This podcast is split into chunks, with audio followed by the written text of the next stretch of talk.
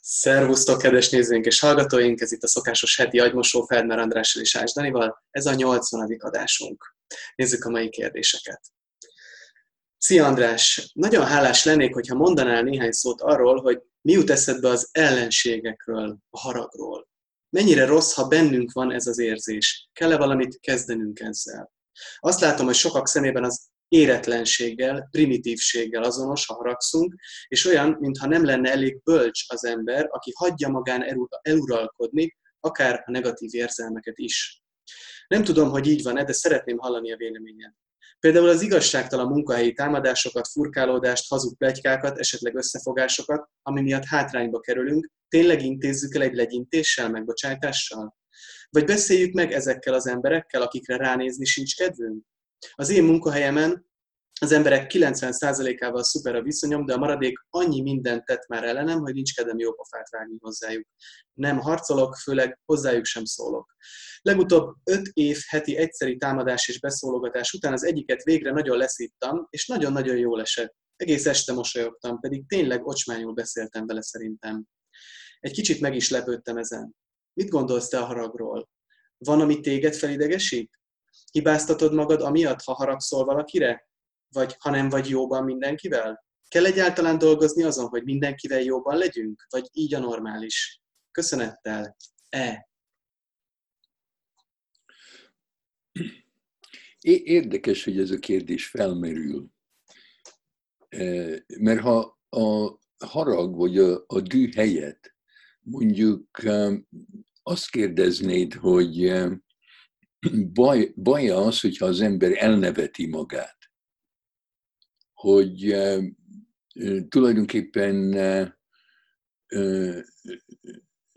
fejlettebb lenne az az ember, aki soha nem nevet. És röhögni, akkor tényleg már az ember szégyelni kellene, hogy szégyelje magát, hogyha röhög. Tehát nonsens de, de tudom, hogy miről beszélsz, mert van egy olyan mitosz, hogy ha valaki megvilágosodott, ha valaki fölébredt, ha, ha valaki már bölcs, akkor nem lesz dühös. És, és van ez az eltorzított gondolat, hogy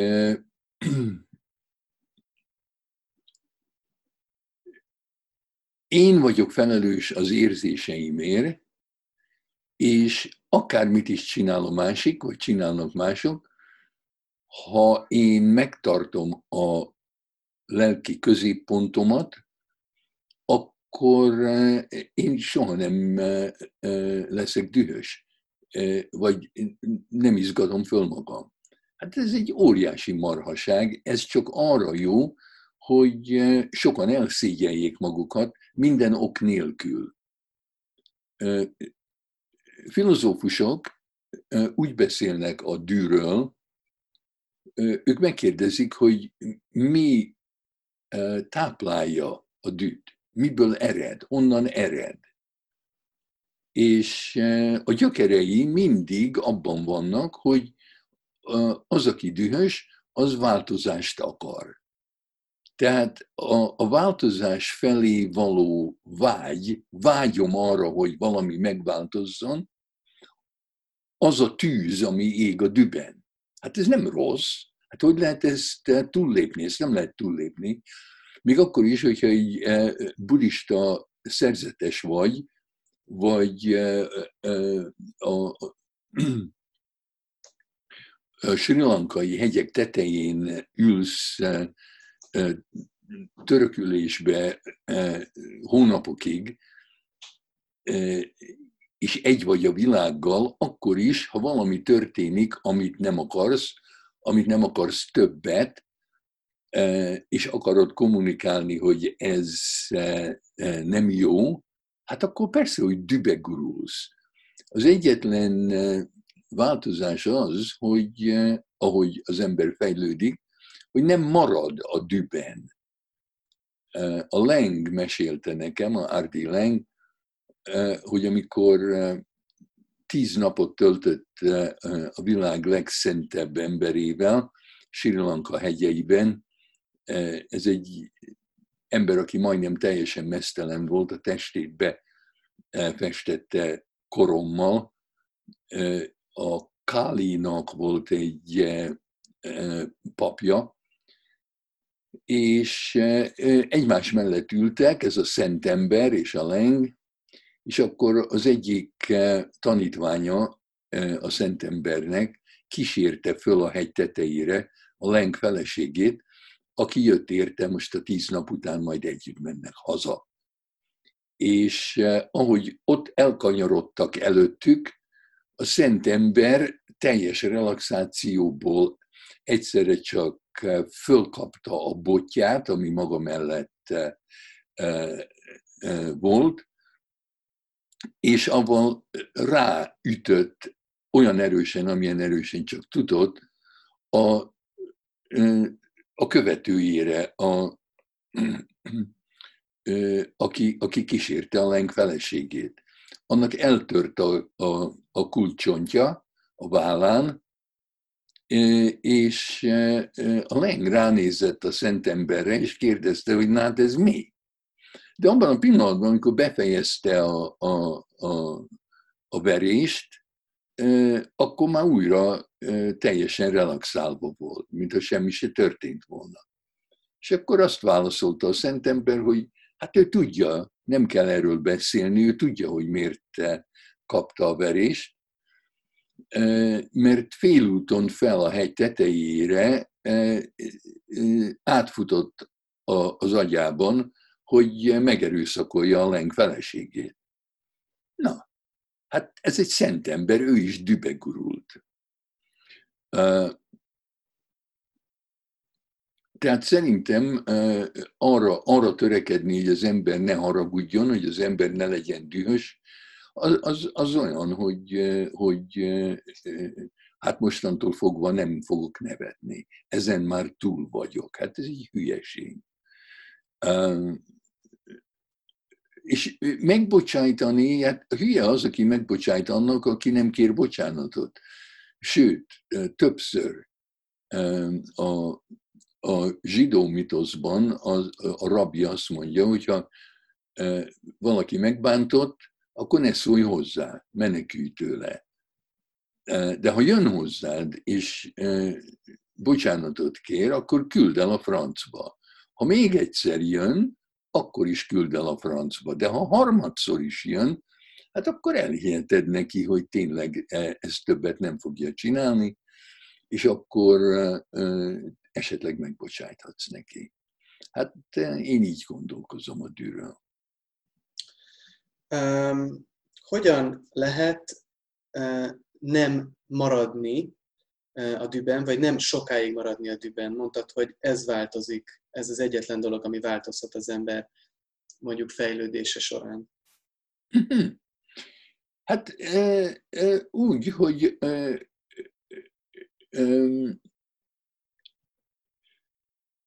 miután kifejezem azt, hogy mérges vagyok, akkor vagy valami megváltozik, és akkor hatékony vagyok, vagy ha nem, akkor nem mondom százszor, akkor nem leszek dühös százszor, akkor ha, ha látom, hogy nem vagyok hatékony, akkor menekülök. Vagy megkérlek téged, hogy védjél meg, hogy te legyél dühös, és akkor esetleg te leszel hatékony. Na most, hogyha nem tudok senkit se találni, aki hatékonyan megvéd, nem tudok menekülni, nem tudok uh, uh, hatékonyan harcolni, hát akkor belebetegszem.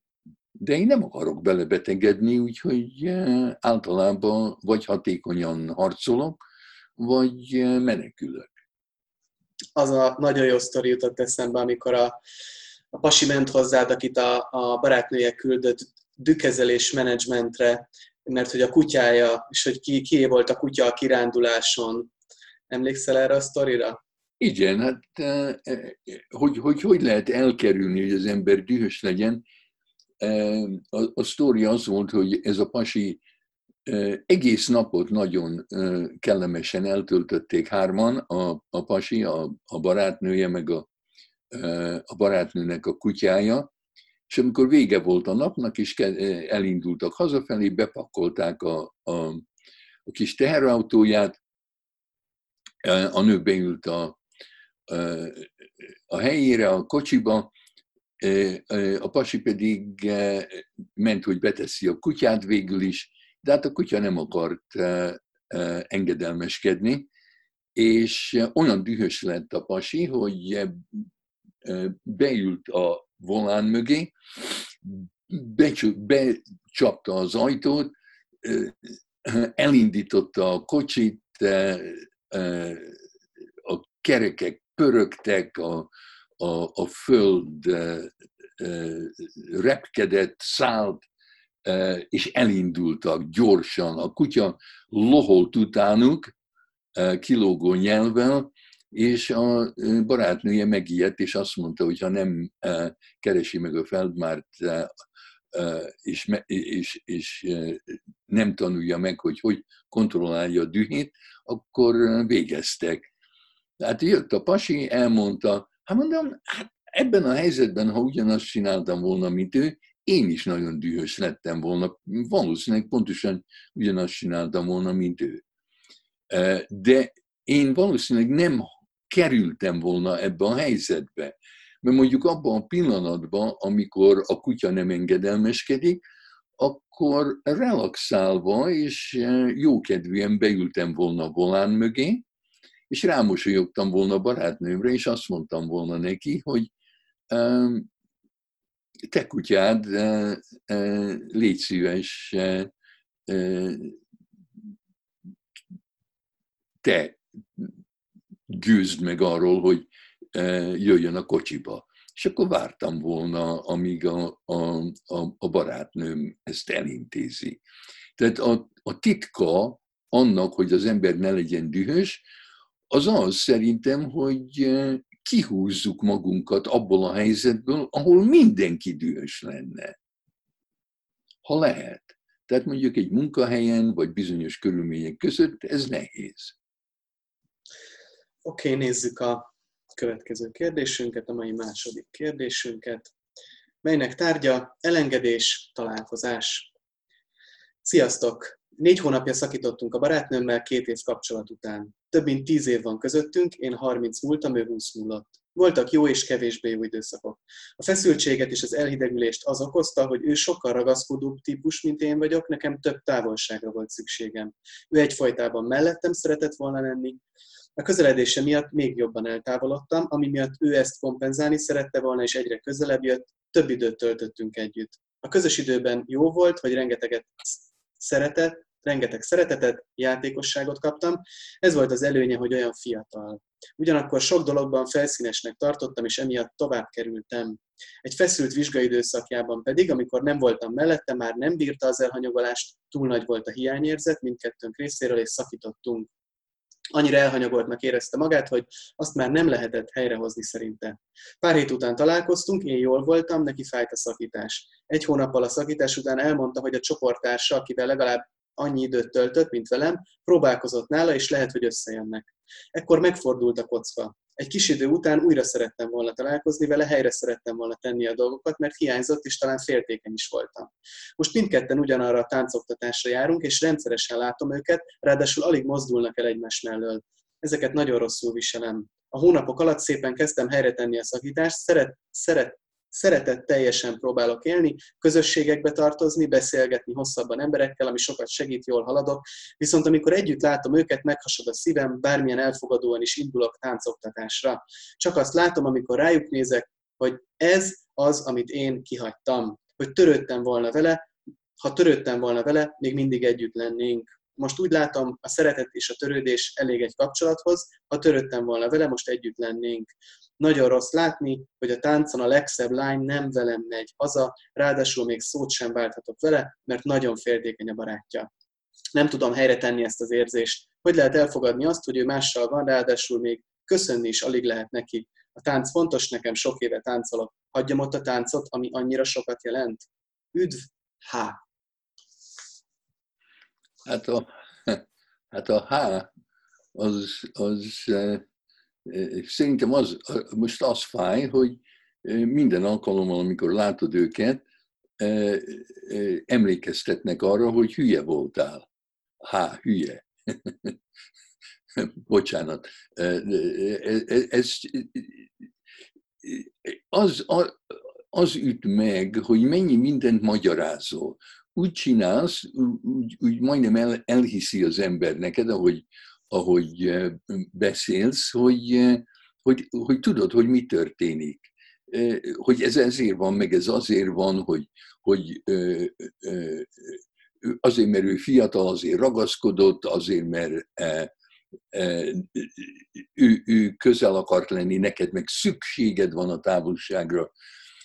Minden megmagyarázol, de hát semmi, ez, ez, ez mind sztórik, itt, itt nincs, valószínűleg a valósághoz semmi köze nincs annak, amit mondsz. A, a lényeg az, hogy amíg ő szeretett téged, addig te menekültél. Amikor ő mást szeret, akkor neked kell. Hát ez a lényeg, hogy miért, hát azt neked kell felfedezned, hogy miért veszélyes neked az, ha valaki szeret téged. Olyan nincs, hogy nekem szükségem van erre, még szükségem van arra. Hogy, főleg, hogyha valakivel vagyok, akkor, akkor, hogyha egymásra figyelünk, hogyha odaadjuk magunkat egymásnak, akkor úgy táncolunk, és annyi szabadságunk lesz, és annyit leszünk együtt, ami, ami nekünk jó. És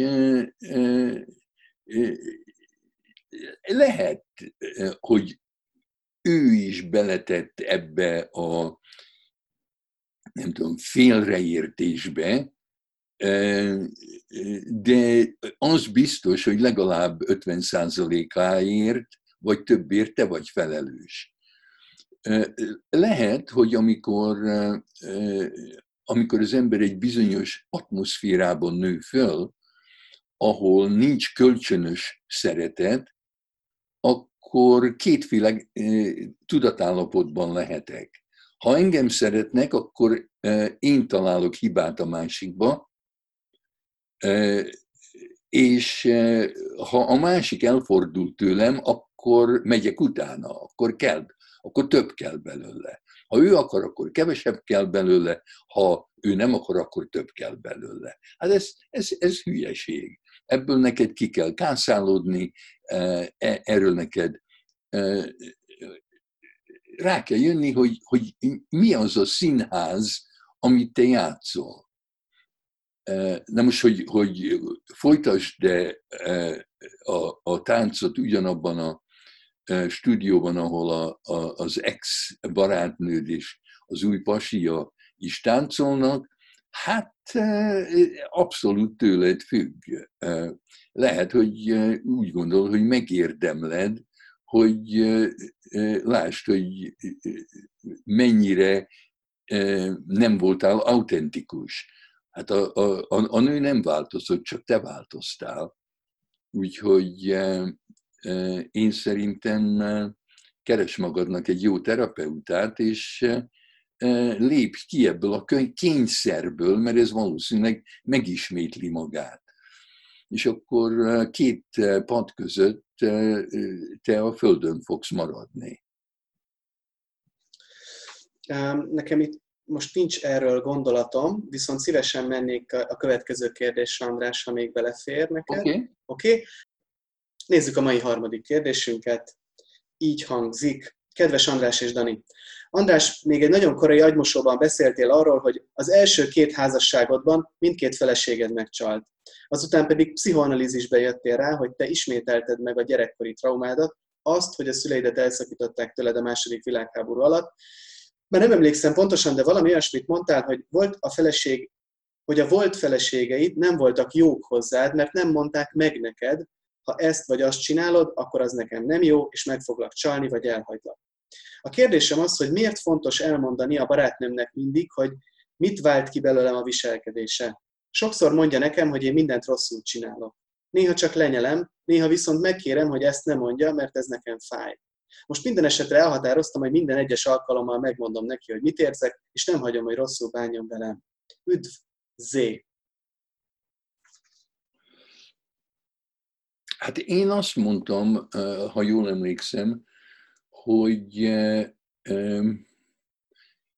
eltűrni dolgokat egy kapcsolatban, addig, amíg már nem tűröm el, és akkor a másik csak a végeredményét látja, hogy ott hagyom, vagy megcsalom, hát az nem, az, az nem szeretetteli. De, de önmagam felé se. Én nem akarok semmit sem eltűrni. Nem akarok semmire se várni. Hogyha ha akár beszélgetésbe, akár szeretkezésbe, akár táncban, akár mit csinálok valakivel, hogyha elveszítem a kapcsolatot vele, akkor szólnom kell, hogy nem követlek, vagy nem vagyunk együtt, vagy most itt hagytál, vagy én elveszítettem a fonalat, vagy valami. A, a legfontosabb dolog két ember között az az, hogy, hogy kapcsolódunk-e, vagy, vagy sem. Néha lehet látni valakinek a, a szemében, akivel beszélsz, hogy már nincs is ott a szemem mögött. Hát akkor, akkor ha, ha nem vagy ott a szemed mögött, akkor én nem akarok többet beszélni. Akkor azt akarom kérdezni, hogy mi történt? Hova mentél? Mi, mitől ijedtél meg? Vagy mit érzel? Vagy a szeretkezés közben én nem akarom elveszíteni magam a saját élményemben, én a másikkal akarok maradni összekötetésbe. Ha vagy ő ott hagy engem, akkor várok rá, hogy mikor jön vissza, vagy ő neki kell várni, amíg én befejezzem, amit csinálok, hát az nem szeretkezés, az, és ezt nem lehet lenyelni, de most, ahogy, ahogy te kérdezed a kérdésedet, nem, nem arról van szó, hogy mindent ki kell mondani, és de, de, de azt, ami honnan tudná a másik, hogy neked mi a jó? Tehát az olyan formában, hogy amikor te ezt csinálod, én ezen is ezen megyek keresztül, vagy amikor ezt nem csinálod, akkor én ezt érzem, vagy ezt gondolom, hát az fontos, de ott, ott, ott nincs az, hogy ez nem egy kritika, ez csak oda teszi az asztalra, hogy itt valami nem stimmel. Lehet, hogy nekem kell valamit csinálni, lehet, hogy neked, de van egy problémánk ez nem kritika. Hogyha azt mondom, hogy amikor te így érintsz meg, akkor az nekem kellemetlen, akkor ez információ, hogyha a másik azt hiszi, hogy én kontrollálni akarom őt, amikor megmondom, hogy nekem mi jó és mi nem, hát akkor már megette a fene a kapcsolatot. Mert akkor nem fog, akkor nem lesz nekem egy jó tanítványom két ember, aki szereti egymást, mind a kettőnek jó tanítónak és jó tanítványnak kell lenni. Hogy eh, ha veled vagyok, akkor ki más tudna megtanítani téged arra, hogy én nekem mi jó? És én is nagyon eh, eh, motiválva lennék, hogy megtanuljam, hogy neked mi jó. Na most, hogyha amikor elkezdel engem tanítani, én azt mondom, hogy te kritizálsz engem, hát akkor már megette a fene, akkor, akkor már el is válhatunk. És úgy hangzik, hogy a, a kérdező Zének a barátnője pont, hogy kritizálja őt, hiszen azt mondja Zé, hogy a barátnőm mindig azt mondja, hogy, hogy mindent rosszul csinálok mindig. Hát ez eléggé úgy hangzik, mint, mint mondjuk egy kritikus anya, vagy egy kritikus szülő. Hát vagy ezt csinálja, vagy pedig így hallja ezért, ezért mondom, hogy néha az, akinek mondják, félreérti, mert, mert, de lehet, hogy a másik rosszul mondja. Mert mondjuk, mit tudom én,